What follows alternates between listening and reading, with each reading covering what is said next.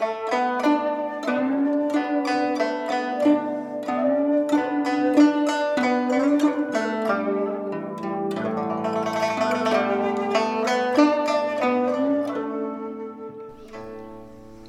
các bạn tiếp tục theo dõi bộ truyện Đại đường nữ pháp y của tác giả Tụ Đường, người đọc Vi Miu. Xin chào các bạn. Hôm nay trước khi bắt đầu đọc truyện, mình có một vài chú thích nho nhỏ bởi vì trong phần truyện này có nhắc tới một số nhân vật với nhiều danh xưng và quan hệ rắc rối.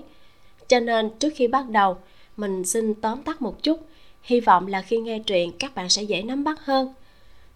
Trong lúc nghe nếu như mà thấy rối thì các bạn có thể quay trở lại đây để tham khảo ha. Ok tiêu lão thái thái bà nội của tiêu tụng từng là hoàng hậu của tây lương quốc. Ông nội của tiêu tụng là hiếu minh hoàng đế tên là tiêu khuy tây lương quốc, bị diệt bởi nhà tùy. Nhà tùy sau này lại bị diệt bởi nhà đường. Ông bà nội của tiêu tụng có nhiều con, nhưng trong phần này chỉ nhắc đến những người như sau. Con lớn tên là tiêu tông. Con trai thứ sáu, tiêu tụng gọi là lục bá, chưa được nhắc tên. Một người con gái tên là a phần và tống quốc công tiêu vũ, cha của tiêu tụng. Người con lớn tiêu tông, tức là đại bá của tiêu tụng còn được gọi là đại phòng. Ông là vị vua cuối cùng của tây lương. Dưới thời đường, tiêu tông đã được truy phong là đông dương quận công. Vì vậy, vợ của ông được gọi là đông dương phu nhân. Vị phu nhân này chính là chủ mưu giết chết hai người vợ đầu tiên của tiêu tụng. Lục bá của tiêu tụng còn được gọi là lục phòng hay là tiêu thị lục phòng có con gái trở thành vương phi của lý khác. A phần, cô mẫu của tiêu tụng được gả cho tùy dương đế dương quảng, trở thành hoàng hậu của nhà tùy. Bởi vì bà họ tiêu, cho nên được gọi là tiêu hoàng hậu. Bây giờ, xin mời các bạn bắt đầu nghe truyện.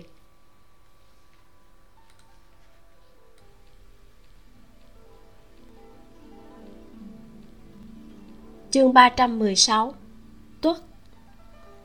chú thích. Tuất có ý nghĩa giống chữ tử, thường dành cho người có địa vị cao quý hoặc được yêu mến rất nhiều. Mùa xuân thích hợp ăn đồ nhẹ nhàng, bổ dưỡng. Nhiễm nhân làm mấy món cá, còn thêm vài món điểm tâm thanh mát.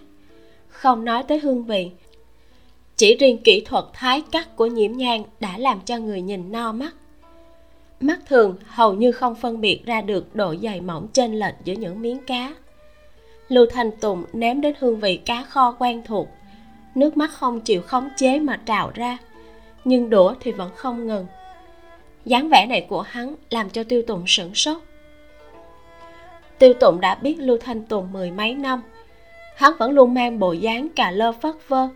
Vô luận người khác có nổi giận với hắn như thế nào cũng bất luận người khác gấp gáp ra sao. Hắn vẫn luôn tủm tỉm, làm người ta nhịn không được mà muốn nện cho một trận. Nhưng bộ dáng túng quẫn giờ phút này làm cho tiêu tụng thật sự cảm thấy cần thiết phải nện cho hắn một trận. Nhiễm nhân rũ mắt yên lặng ăn cơm, cũng không nhìn hắn. Bữa cơm sau tân hôn vốn dĩ ấm áp vui vẻ của tiêu tụng đã bị lưu thanh tùng khóc cho thành bi thương tâm tình của tiêu tụng cực kỳ buồn bực. Ánh mắt hắn nhìn lưu thanh tùng dường như có thể giết người. Sau khi ăn xong, tâm tình của lưu thanh tùng khôi phục lại như thường. Tiêu tụng lại gấp không chờ nổi mà sai người quăng hắn ra ngoài. Nhiễm nhan hiểu, lưu thanh tùng là một người cực kỳ lưu luyến gia đình. Dù cho đã ở đại đường mười mấy năm, hắn cũng không thể vuốt phẳng nỗi nhớ cố hương ở sâu trong nội tâm mặc kệ là đại đường có tốt cỡ nào, hòa nhập xuôi gió xuôi nước đến cỡ nào. Chỉ cần hiện tại có cơ hội để lưu thanh tồn xuyên trở về, hắn tuyệt đối sẽ không có chút do dự. Kỳ thật, nhiễm nhân đâu phải không muốn trở về nơi quen thuộc chứ. Phu nhân. Tiêu tụng không biết khi nào đã ngồi xuống bên cạnh nàng, duỗi tay đem nàng kéo vào trong ngực, nhẹ giọng hỏi đang nghĩ gì vậy? Nhiễm nhân lắc đầu. Nàng rất muốn tìm một người để xả ra hết, giải quyết hết những áp lực trong lòng. Nhưng lưu thanh tùng không đáng tin cậy, mà những lời này nàng lại không biết làm sao để mở miệng với tiêu tùng. Tiêu tùng hôn lên trán nàng, hai người đều không nói gì. Nhiễm nhân để hắn nắm tay ra ngoài đi vào trong hoa viên thực dược hồng nhạt nở đầy hoa viên, rực rỡ như yên hà. Được những chiếc lá như bích ngọc làm nổi bật lên cực kỳ đẹp. Bạch nguyệt quý trắng tinh, hoa mọc miên đỏ rực đầy cành. Hoa đào tháng 3 đã dần dần hóa thành bùn của mùa xuân. Thời tiết trường an càng ngày càng nóng, mới vào tháng tư đã có thể mặc lụa mỏng. Tiêu tụng vốn muốn nhân dịp hôn kỳ mang nhiễm nhan đi quan ải một chuyến. Nhưng kế hoạch vừa ra thì đã có thay đổi. Tiêu thái phu nhân ngã bệnh. Nhiễm nhân làm cháu dâu, lại biết y thuật, đương nhiên phải có trách nhiệm. Mỗi ngày, nàng đều canh giữ bên giường của lão thái thái. Hầu như là ở luôn bên nhà cũ, thật sự bỏ rơi tiêu tụng một bên. Nhưng tiêu tụng không hề nửa câu oán hận hắn xem như do tiêu thái phu nhân một tay dạy dỗ mà lớn lên. Tình cảm với bà thì sâu sắc hơn so với tổ tôn bình thường. Lưu thanh tùng cũng dọn vào nhà cũ. Cực nhọc ngày đêm, không nghỉ ngơi mà chăm sóc tiêu thái phu nhân. Lại có một đám ngự y thay phiên nhau đến khám bệnh. Nhưng bệnh của tiêu thái phu nhân phập phập phòng phòng không ổn định. Trong lòng nhiễm nhan hiểu rõ, bà đã lớn tuổi như vậy bệnh tới như núi băng, sợ là rất khó khỏe lại được. Bổn gia nghe nói tiêu thái phu nhân bệnh nặng, có được kết quả chẩn bệnh của ngự y, lập tức mênh mông cuồn cuộn kéo đến trường an. Hầu như toàn bộ đích tử, đích tôn, huyền tôn các phòng, còn có các tức phụ đều đến trường an vào cuối tháng tư. Tống quốc công vừa mới rời đi không lâu, cũng xin triều đình cho nghỉ gấp để trở về tận hiếu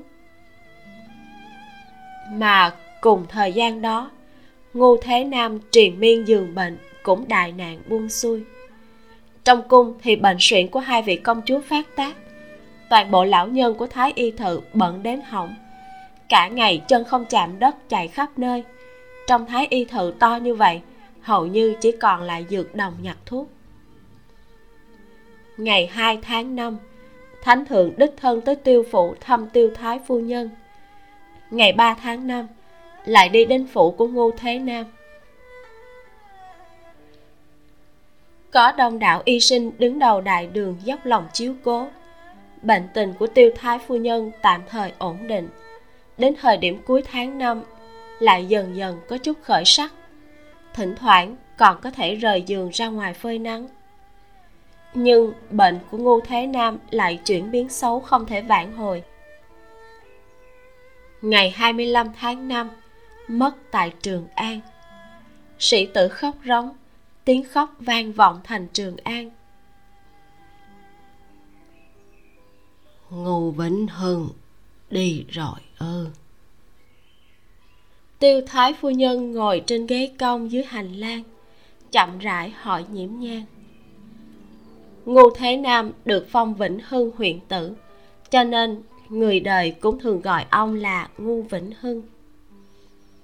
Dạ. Nhiễm nhân không thích lừa gạt người khác. Huống hồ lão thái thái cũng không phải dễ lừa gạt. Tiêu thái phu nhân lẳng lặng nhìn mẫu đơn đỏ thẫm trong viện.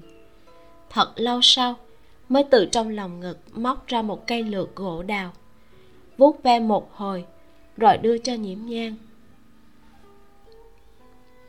lại đây. Giúp ta chải đầu. Nhiễm nhang hai tay nhận lấy cây lược gỗ. Xõa mái tóc dài trắng như tuyết của tiêu thái phu nhân ra. Dùng lược nhẹ nhàng chạy thẳng.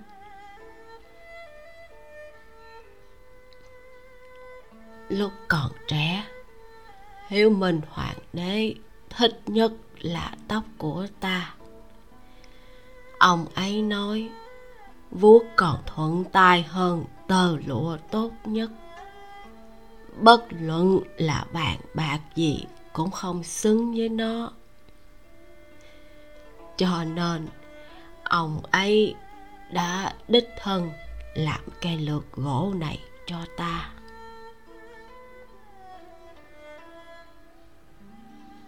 Trên mặt tiêu thái phu nhân tràn ra nụ cười rủ mắt nói. Ta mới nói bạn bạc không xứng với đầu tóc. Vậy cây lược gỗ này là xong sao?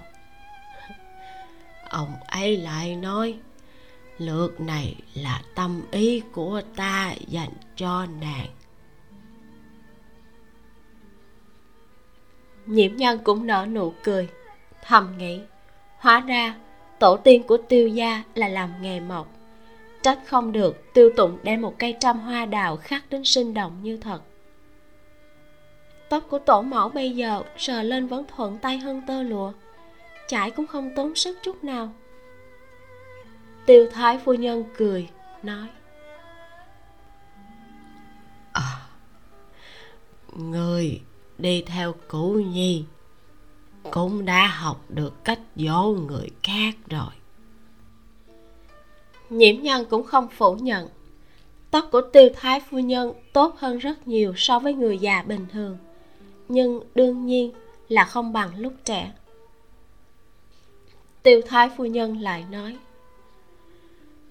tùng nhi đi lấy kiện khúc cư theo ý địa thừa vân kia mang ra đây chú thích, khúc cư là một dạng trang phục phổ biến thời tiên tần hán. Thường là áo dao lãnh phần vạt áo được theo trang trí như viền cổ và tay áo. Áo khi mặc vào hoàn chỉnh thì sẽ thấy phần vạt theo đắp phía ngoài cong lên, rồi uốn lượn bao quanh người, như kiểu cầu thang xoắn ốc, rất đẹp. Thị tỳ lương nhi bên cạnh không người nói, thái phu nhân, lưu y sinh đã đi nấu dược để nô tỳ đi lấy cho ngài. Tiêu thái phu nhân nhẹ nhàng gật đầu.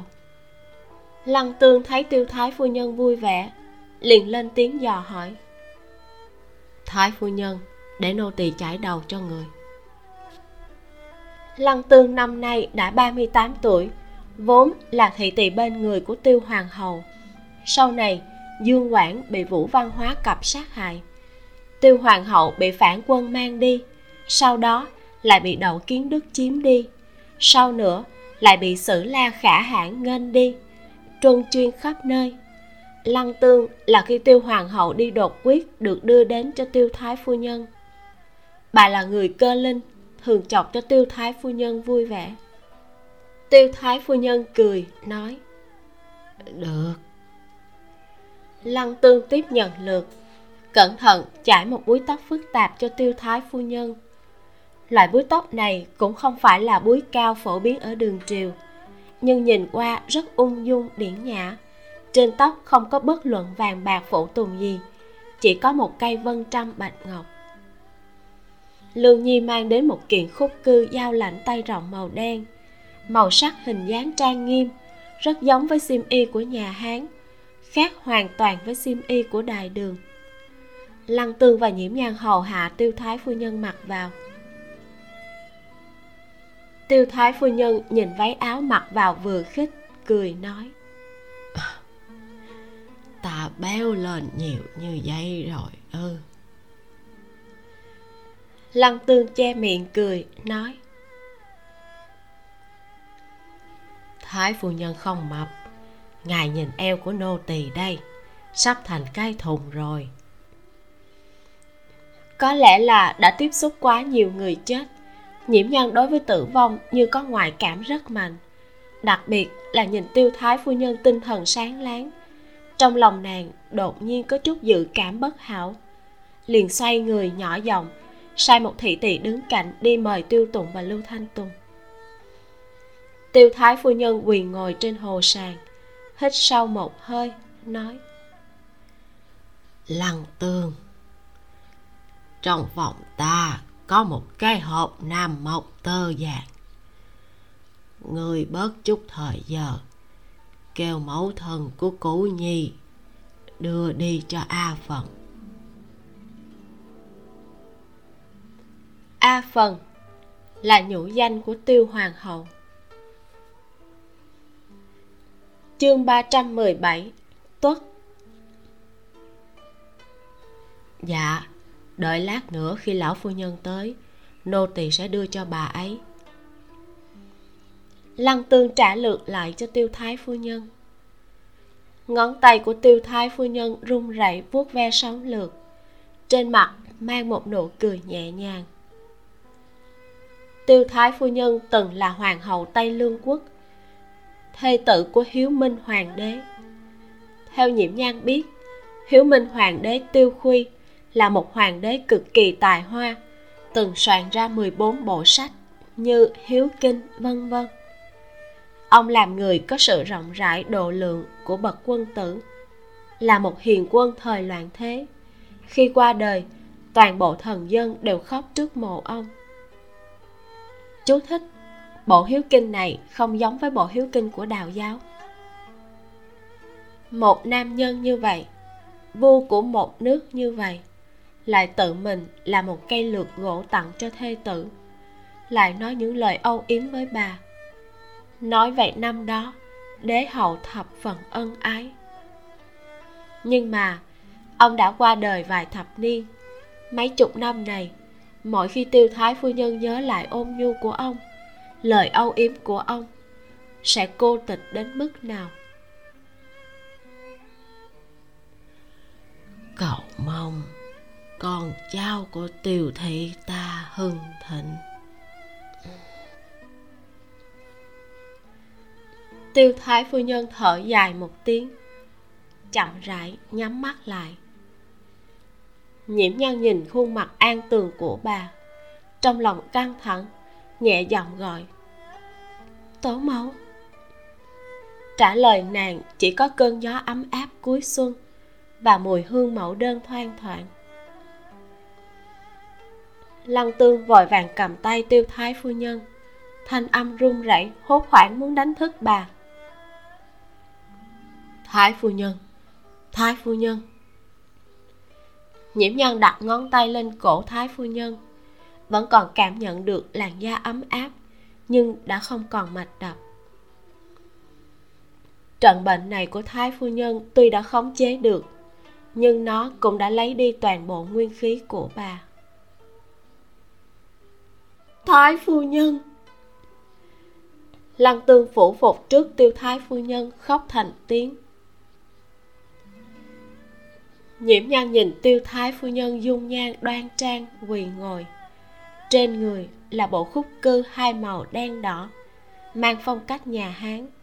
Tóc mai như tuyết, dưới ánh mặt trời ngày xuân, ung dung, tôn quý như đóa mẫu đơn đẹp nhất trong viện mắt của nhiễm nhan hơi ướt. Nàng dời ánh mắt đi nói với thị tỳ quỳ gối bên cạnh bằng giọng khàn khàn. Đi thỉnh quốc công và phu nhân tới. Dạ. Thị tỳ kia lịch mệnh rồi xách làng váy lên chạy nhanh ra tiền viện. Sao lại thế này? Tiêu tụng và lưu thanh tùng vừa mới vào cửa liền đụng ngay thị tỳ đang vội vã chạy ra. Tim cả hai không khỏi treo lên.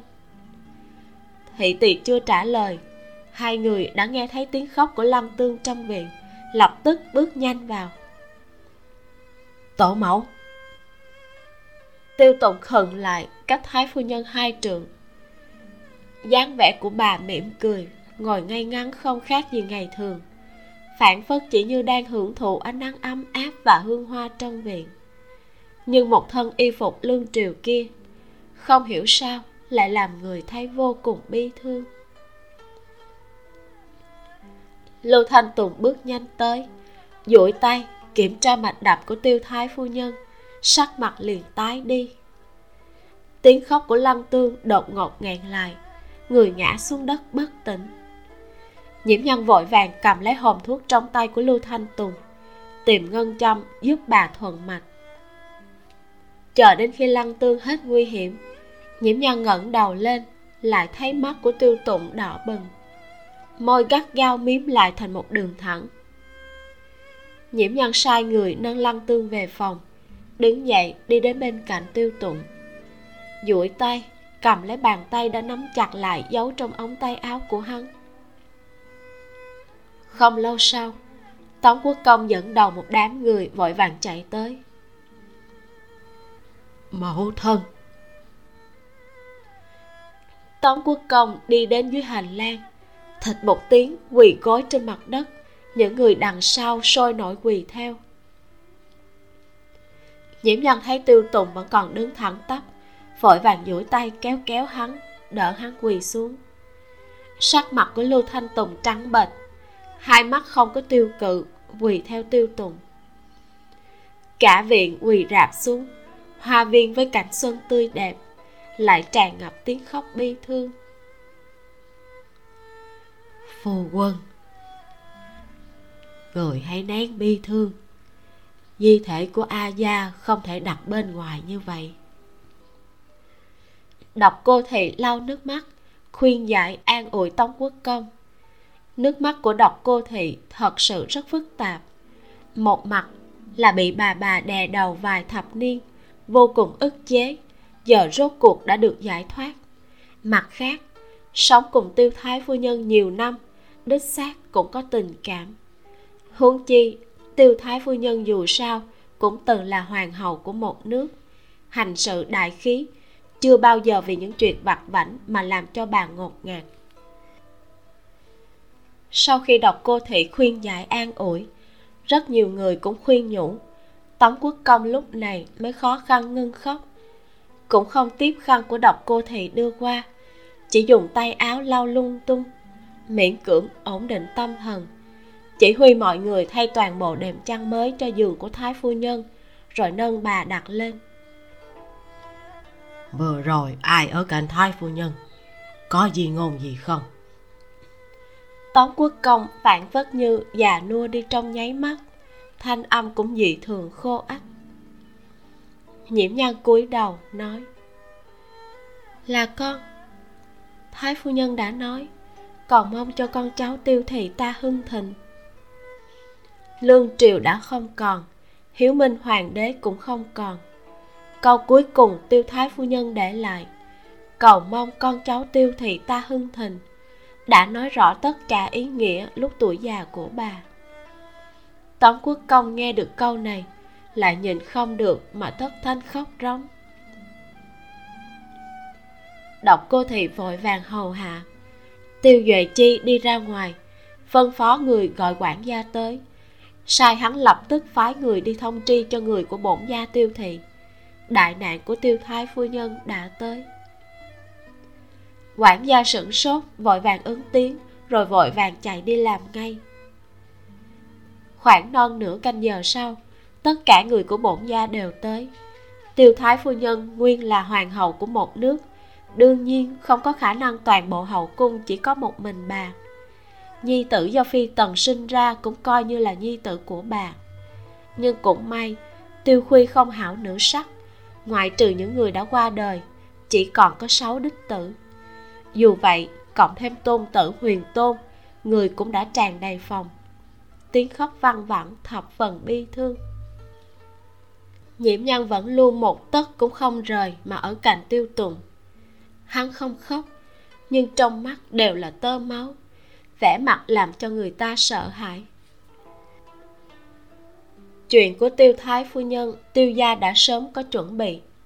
Hơn nữa, tuổi bà đã rất cao, ra đi lại nhẹ nhàng, mất đi cũng là hỷ tan sau một hồi thương tâm, cảm xúc của mọi người cũng đều dần dần bình phục. Đích tử đích tôn các phòng đều tụ tập ở nghị sự đường, thương thảo tan sự cho thái phu nhân, đồng thời phái người đưa tang tin vào trong cung. Tiêu thái phu nhân là lương quốc phu nhân do thánh thượng phong, quy chế phải dựa theo phẩm cấp của bà và ý tứ của thánh thượng mà làm. Không đến nửa canh giờ, trong cung đã hạ thánh chỉ xuống một đám người lại vội vàng đi rửa mặt. Nam tử thay triều phục, nữ tử thay mệnh phụ phục, ra tiếp chỉ. Quỳ kính cả viện tử trước đường ra nội môn. Giọng nói đặc biệt chậm rãi của nội thị đọc thánh chỉ. Nhiễm nhan nghe xong, thấy một đoạn vừa dài vừa khó đọc. Phần lớn đều là mang ý nghĩa khẳng định và biểu dương cuộc đời của tiêu thái phu nhân.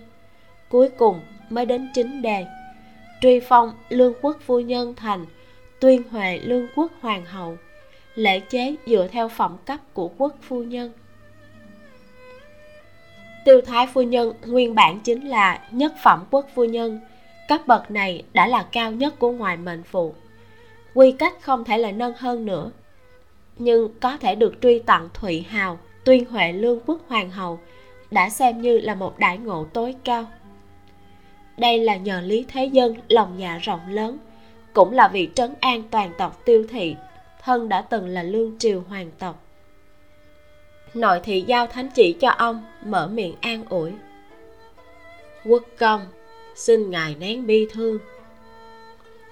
Cả đám người đằng trước khách sáo với nội thị, tiêu tụng nhẹ nhàng nhéo nhéo tay của nhiễm nhang dùng ánh mắt ra hiệu cho nàng, muốn nàng nhìn về phía trước bên phải nhiễm nhân nhìn theo ánh mắt của hắn.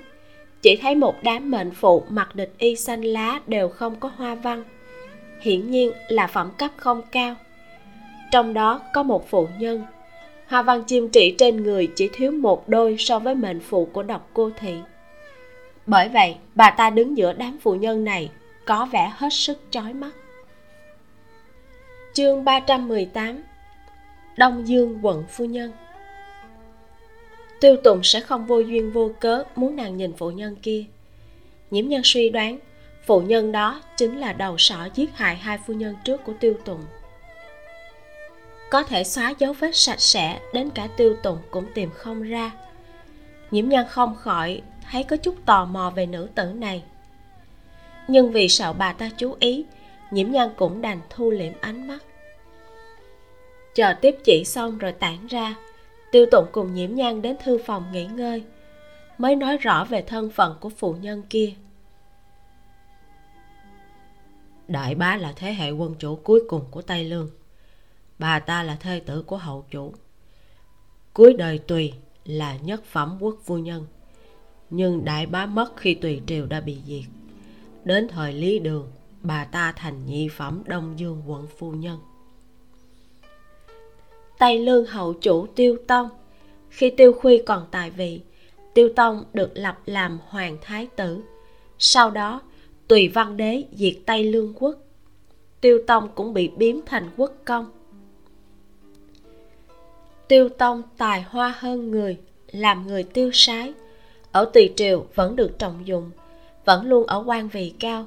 Nhưng khi tùy dương đế kế vị, dân gian có bài đồng giao nói tiêu tiêu tích phục khởi, đã làm cho tùy dương đế nghi kỵ dẫn đến bị miễn chức.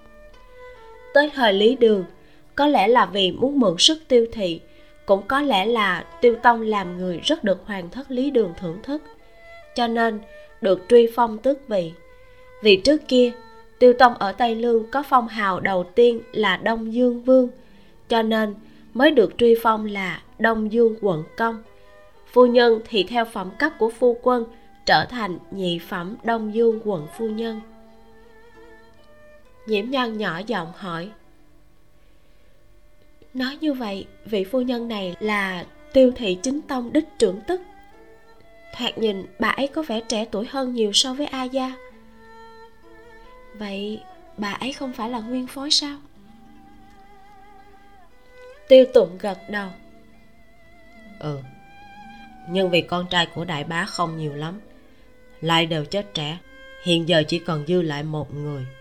Cho nên một chi kia của đại bá nhân khẩu đơn bạc. Thật ra, chi của lục bá cùng chi này của chúng ta được coi là con cháu phồn thịnh. Nói như thế vị đông dương quận phu nhân này vẫn chưa làm được tới tay lương hoàng hậu, mà là vào cuối đời tùy mới được gả cho tiêu tông hiện giờ vì hậu chủ chỉ mới mất cách đây không lâu, cho nên đích trưởng phòng vẫn là đích trưởng phòng. Nhưng thêm mấy thế hệ nữa thì sao? Với tình hình này, nếu đại phòng không nhanh chóng chiếm lấy vị trí tộc trưởng, trên tộc phổ toàn tộc tiêu thì, bọn họ rất nhanh sẽ từ đích trưởng phòng chính thống trở thành không quan trọng. Nhưng, như vậy cũng không đủ để bà ta điên cuồng đến như thế. Nhiễm nhân cảm thấy, trừ phi nữ nhân này muốn quyền lợi, muốn đến điên cuồng. Nếu không, hiện giờ bà ta chỉ có thế đơn lực mỏng như vậy, sao lại dám làm chuyện đó? Tiêu tụng xoa xoa giữa mày. Cho nên ta hoài nghi có người sau lưng giúp đỡ. Có người muốn mượn sức tiêu gia mới muốn chui cái lỗ trống này đối với tiêu tụng mà nói, chuyện báo thù nếu chỉ là mưu sát một phụ nhân, đương nhiên sẽ không khó. Nhưng tiêu tụng vẫn chưa động tới đông du phu nhân, chủ yếu là vì hiện tại còn chưa thể. Nghe đến đó, nhiễm nhân cũng không hỏi tiếp. Hôm nay người trong nhà nhiều đến phức tạp, cũng không phải thời cơ tốt để nói những lời này. Nhưng mặc dù không hỏi, nhiễm nhân cũng có thể ẩn ẩn đoán được người đứng sau màn này nhất định là một vị hoàng tử nào đó.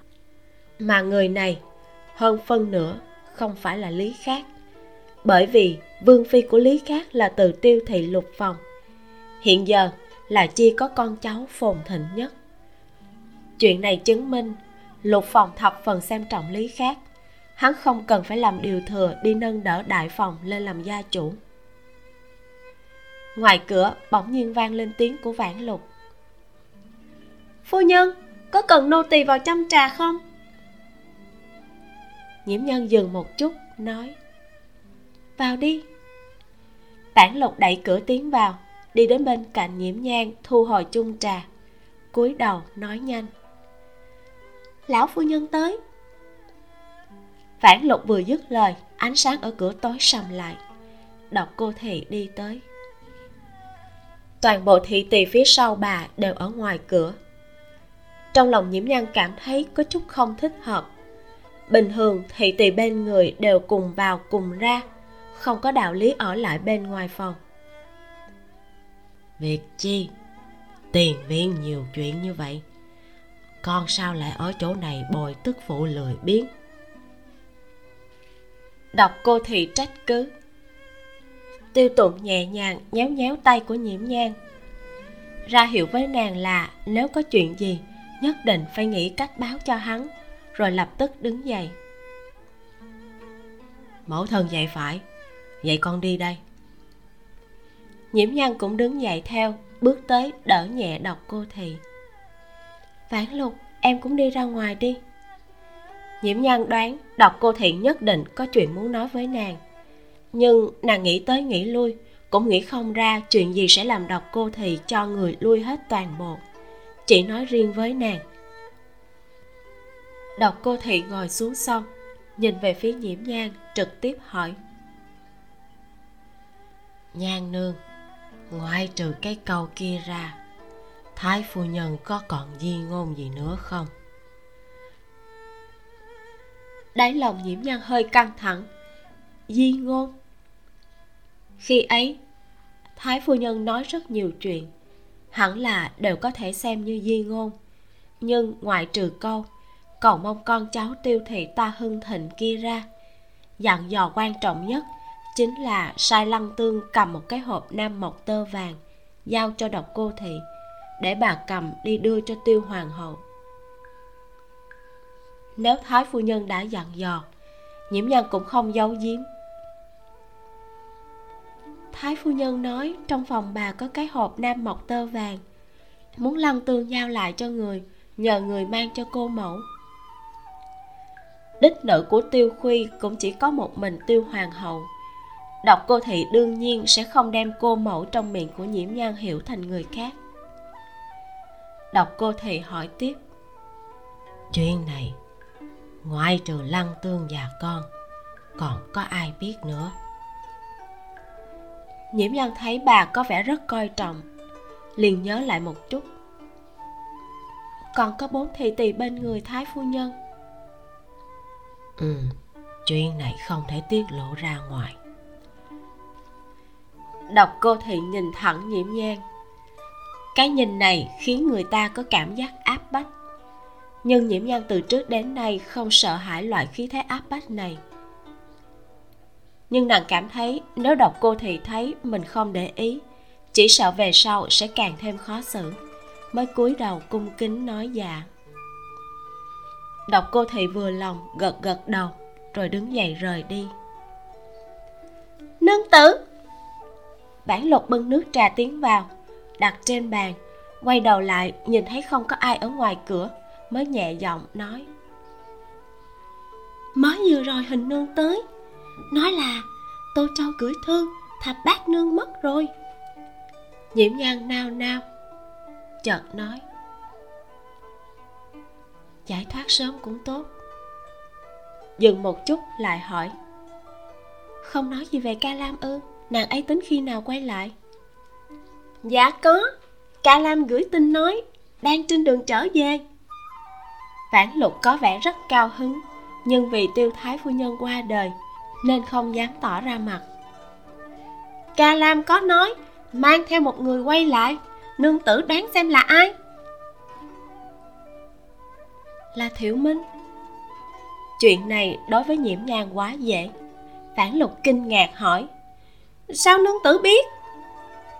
Có thể làm cho em cao hứng như vậy, ngoại trừ mẫu tử của chu tam lan chỉ có thiệu minh. Lần trước ta nghe phu quân nói có người đi kiểm tra đối chiếu sự thật ta hành nghề y nhưng không tìm được mẫu tử của chu tam lan. Có lẽ họ đã sớm rời khỏi đó rồi. Đúng là không thể gạt được nương tử. Đi thôi không thể ở mãi trong này được. Nhiễm nhân rất đau đầu. Đây là thời điểm nên nhận biết người của bổn gia. Mới vừa rồi chỉ mới thấy những mệnh phụ thôi đã có mười mấy người cộng với vài nữ nhi của tiêu gia. Những người này không phải nàng muốn không để ý tới thì có thể không để ý tới được. Nhiễm nhân ra khỏi thư phòng, đi về phía tiểu đông xá. Nơi này cách viện của tiêu thái phu nhân rất gần, cho nên mấy vị phu nhân nương tử đều tụ tập ở đó, chuẩn bị đổi qua đồ trắng.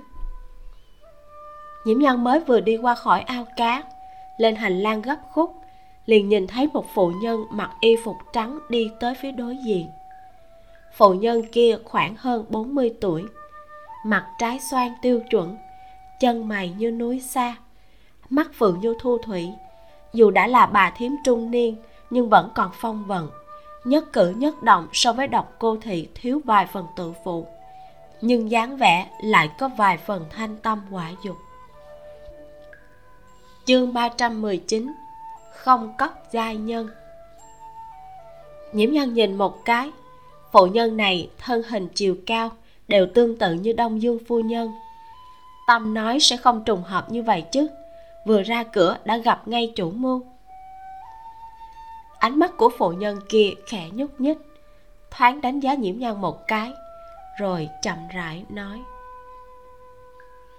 Cháu dâu thật là xinh đẹp thanh âm của bà ta cũng giống như khí chất, mang theo một vẻ lạnh nhạt, rõ ràng là lời khen, lại không cho người ta chút cảm giác vui vẻ nào. Xin thứ cho mắt ta vụng về, ngài là nhiễm nhân hơi khom người, dò hỏi. Thị tỳ bên người của phu nhân đáp thay bà ta. Phu nhân nhà ta là dâu trưởng của đại phòng đông dương phu nhân. Nhiễm nhân tâm than quả nhiên là nhân sinh gặp gỡ đều được tạo thành từ những sự trùng hợp khác nhau. Nàng khom người hành lễ lần nữa. Bái kiến đại bá mẫu. Không cần đa lễ. Đông dương phu nhân nhàn nhạt nói một câu. Ta đã ở chỗ này, chờ ngươi được một lúc rồi. Nhiễm nhân nao nao nhọc đại bá mẫu chờ đợi là vì chuyện gì? Không có việc gì chỉ là nghe nói cửu lan cưới vợ trong lòng vui mừng cho nên muốn trông thấy ngươi. Giọng điệu của đông dương phu nhân cũng không có vui vẻ bao nhiêu ngược lại còn làm cho nhiễm nhan có loại cảm giác như bị khiêu khích. Hung thủ giết hai thê tử của tiêu tụng nghe nói hắn lại cưới người thứ ba thì rất hứng thú mà chờ ở đường người ta nhất định phải đi qua chỉ để quan sát. Không bảo đảm là sẽ không có ý tứ hạ thủ tiếp lần nữa. Nói ra những lời như vậy chỉ làm cho người ta thấy lạnh người. Trong lòng nhiễm nhan rất phẫn nộ, nhưng nghĩ tiêu tụng tạm thời vẫn còn chưa muốn rút dây động rừng, nên nàng vẫn khách khí nói. Đại bá mẫu quan tâm phu quân như thế, thật là phúc khí của phu quân hôm nay không khéo tổ mẫu qua đời phu quân lại vô cùng bi thương. Hôm khác ta tất nhiên sẽ cùng hắn đích thân đến cảm tạ đại bá mẫu. Đông dương phu nhân biểu tình bình đạm nói không cần đa lễ như vậy. Ngươi đang muốn đi đổi y phục trắng đúng không? Cứ tự nhiên đi. Dứt lời hơi gật đầu rồi đi ngang qua người của nhiễm nhan nhiễm nhân đi theo hành lang gấp khúc về phía trước. Lúc sắp đến chỗ ngoặt, có thể nhìn thấy đông dương phu nhân cũng vừa vòng tới chỗ rẽ của hành lang đối diện, đi qua cổng vòm bà ta một thân đồ trắng, nhìn từ phía sau vẫn thấy đường cong thước tha, đồ trắng tóc đen, phiêu nhiên xuất trần. Dù cho nữ nhân này đã là bà thím trung niên, cũng không coi là tuyệt sắc, nhưng toàn thân khí chất kia vẫn có thể làm người ta nghĩ đến hình ảnh tuyệt đại hữu giai nhân, u cư tại không cốc. Chú thích, tuyệt đại hữu giai nhân, u cư tại không cốc là hai câu thơ trong bài thơ giai nhân rất nổi tiếng của đỗ phủ. Có ý là có người con gái đẹp tuyệt trần, sống âm thầm trong núi non vắng vẻ. Nhiễm nhân không hề hỏi tiêu tụng có chứng cứ hay không nàng thuần túy tin tưởng hắn. Mặc dù nhiễm nhân biết nữ nhân này là hung thủ giết người, nhưng lúc nhìn thấy bà ta, vẫn nhịn không được mà hoài nghi, có phải là nhầm rồi hay không? Hung thủ có thể nào là người khác không? Vị đông dương phu nhân này thật là quá đẹp. Phản lục lưu luyến nhìn bóng dáng của bà ta biến mất sau cổng vòm đẹp sao? Nhiễm nhân lẩm bẩm nói. Có một loại người, ngũ quan cũng không tinh xảo, kết hợp lại cũng bất quá là trên trung bình, nhưng lại cho người ta một cảm giác rất đẹp, có lẽ là dựa vào khí chất. Mà đông dương phu nhân không thể nghi ngờ chính là loại nữ nhân này. Dạ. Phản lục nhìn xung quanh, thấy những người đi lại đều ở xa, liền nhỏ giọng nói. Nghe nói tiêu hoàng hậu cuối đời tùy đẹp đến độ làm người ta, vừa thấy là quên hết. Nghĩ chắc nếu so với đông dương phu nhân này là thắng ở dung mạo. Nhiễm nhân nghiêng đầu liếc nhìn nàng một cái, vừa đi vừa nói.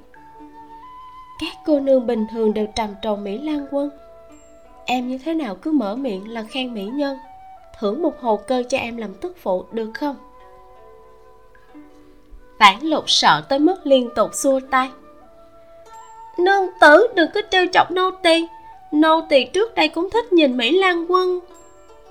Nhiễm nhân hơi nhướng mày, Ra hiệu cho nàng nói tiếp. Nhưng ca lam nói, Bộ dạng này của em với thân phận này, Vừa nhìn là thấy cao không thành, Thấp cũng không xong Đừng có nhìn Lan Quân đẹp nhiều quá, Nhìn nhiều tầm mắt trở nên quá cao về sau gả không ra. Cho dù có gả được ra ngoài cũng không có hạnh phúc. Cần phải nhìn nhiều mỹ nhân. Nhìn nhiều thì sẽ biết bản thân mình hợp với lan quân như thế nào. Năm đó, vãn lục đã sâu sắc đồng ý. Cho nên từ đó về sau, liền sửa thành nhìn mỹ nhân. Nhưng nếu có mỹ lan quân ở trước mắt, nếu không nhìn thì quá uổng.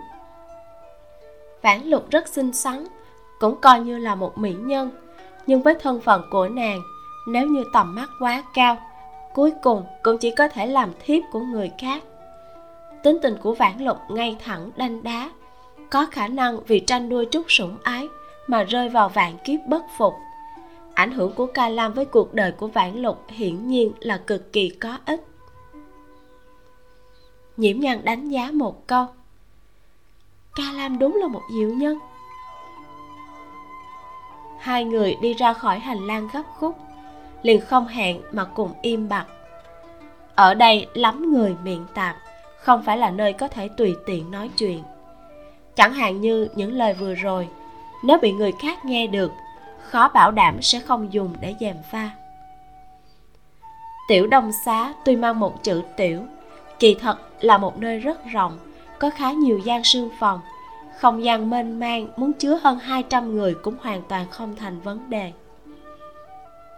Nhiễm nhân vừa vào viện môn đã có thị tỳ ra đón uống gói hành lễ nói cửu phu nhân tố y của ngài đã chuẩn bị xong mời theo nô tỳ. Lam phiên thị tỳ kia vội vàng nói cửu phu nhân nói quá lời đây là bổn phận của nô tỳ. Thị tỳ này là người của nhà cũ. Lần đầu tiên đến đây, nhiễm nhân mang một gương mặt than, nói với thị tỳ, làm phiền. Lại dọa khóc luôn thị tỳ đáng thương kia. Nàng ta cứ tưởng rằng mình đã làm chuyện gì không hợp quy củ, mạo phạm nhiễm nhang bất luận nàng nói như thế nào, thị tỳ đều khóc lóc dập đầu xin tha thứ kết quả vẫn phải cần tiêu tụng đi giải quyết. Tôn trọng người khác là thói quen của nhiễm nhang nhất thời không thể sửa.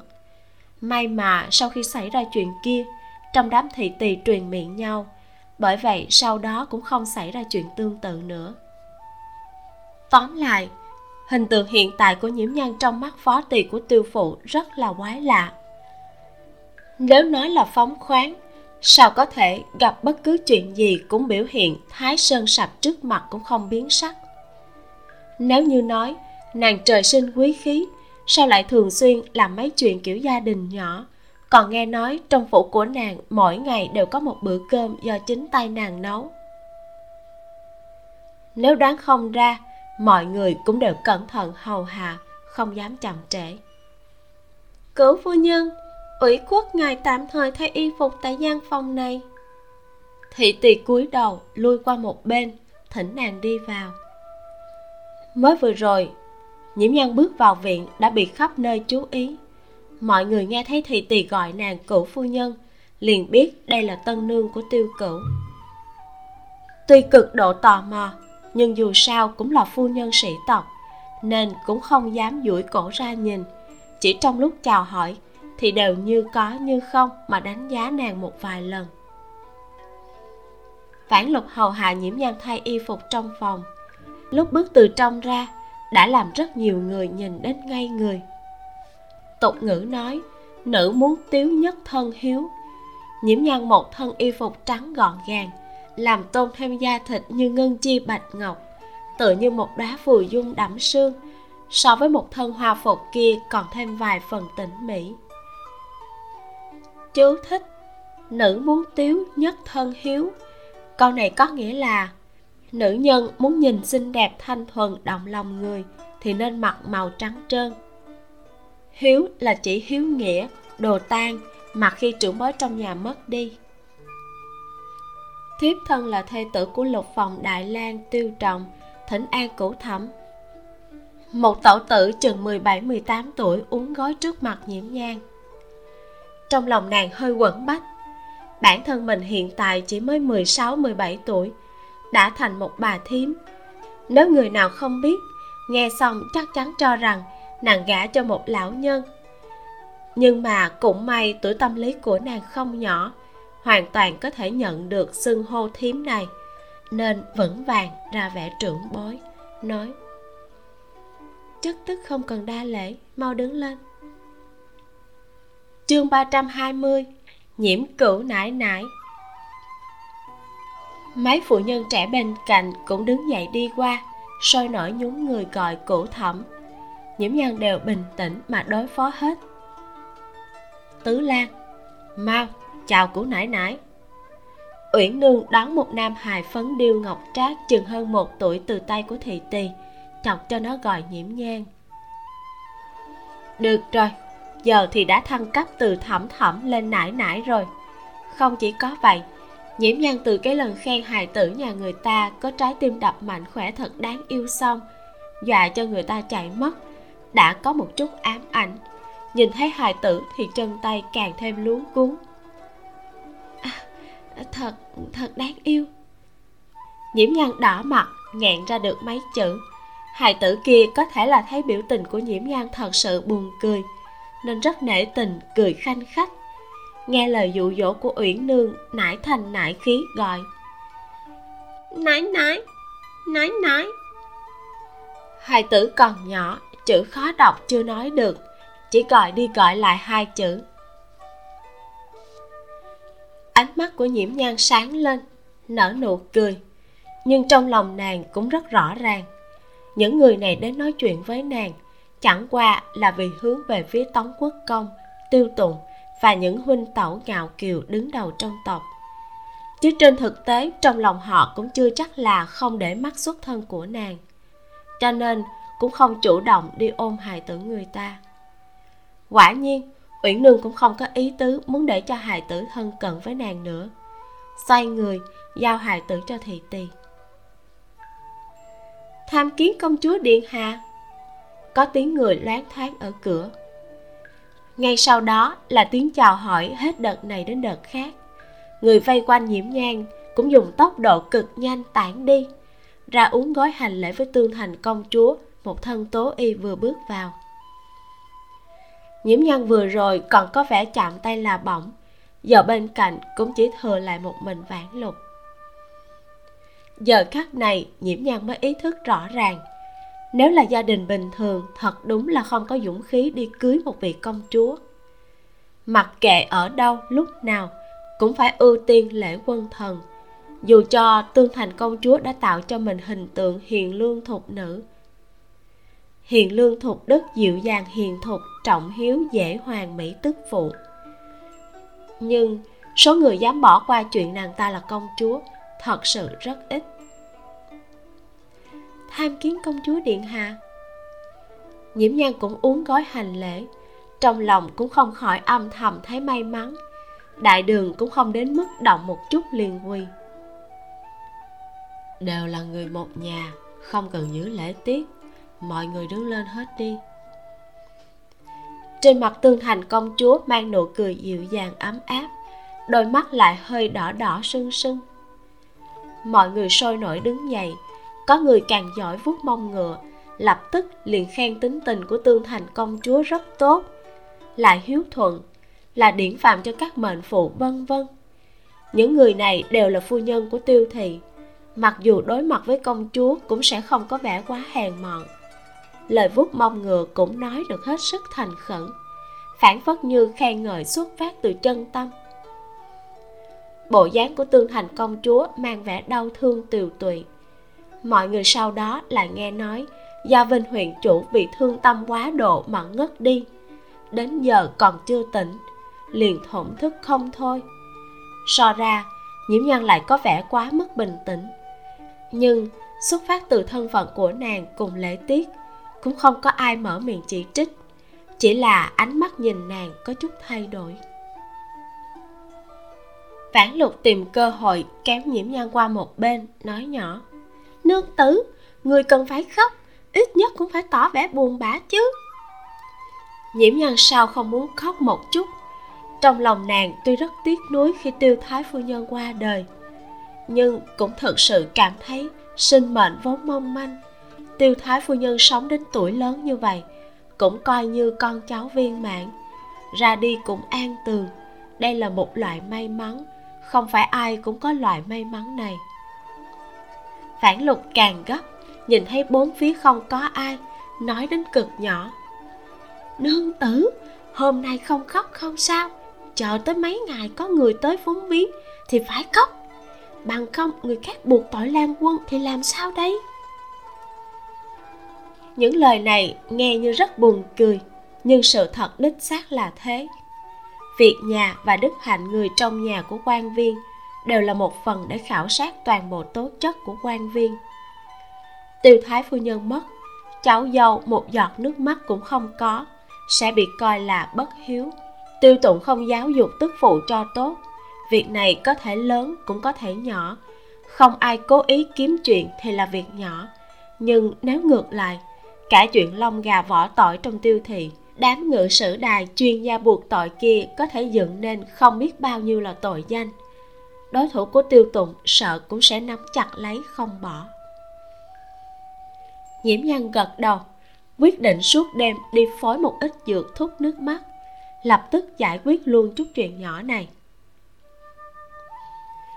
Lúc này phản lục mới nhẹ nhàng thở ra, trong lòng cũng nghĩ biện pháp đến lúc đó làm sao để cho nhiễm nhan khóc một lần.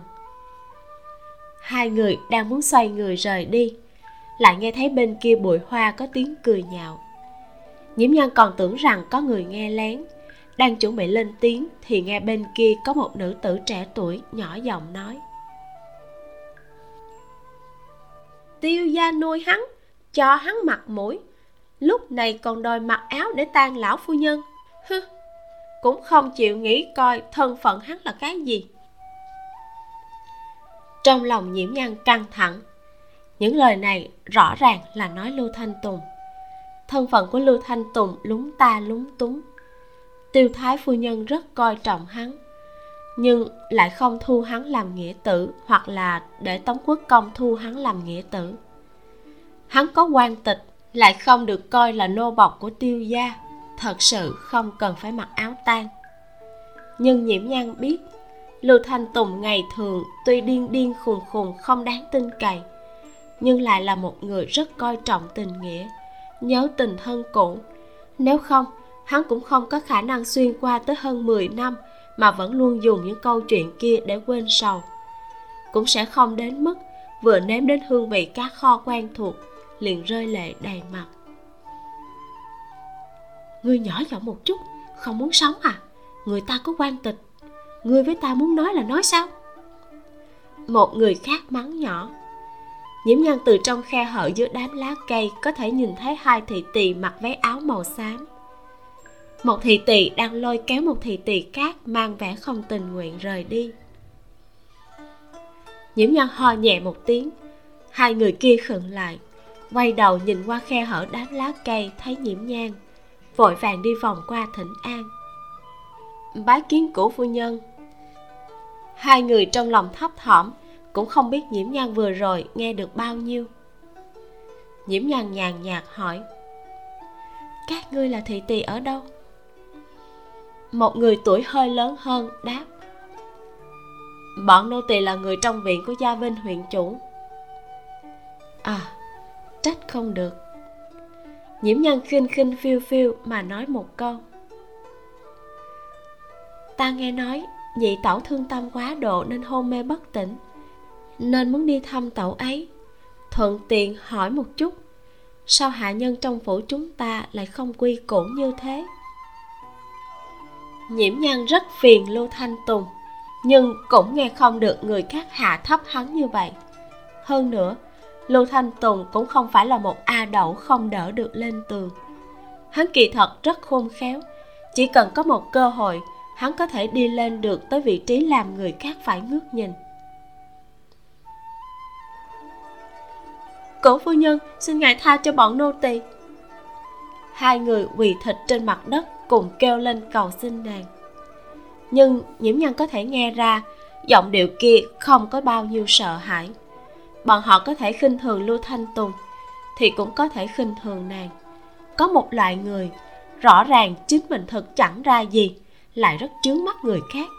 Loại người này trên đời có rất nhiều. Nhiễm nhân dùng ngữ khí lạnh lạnh bỏ xuống một câu.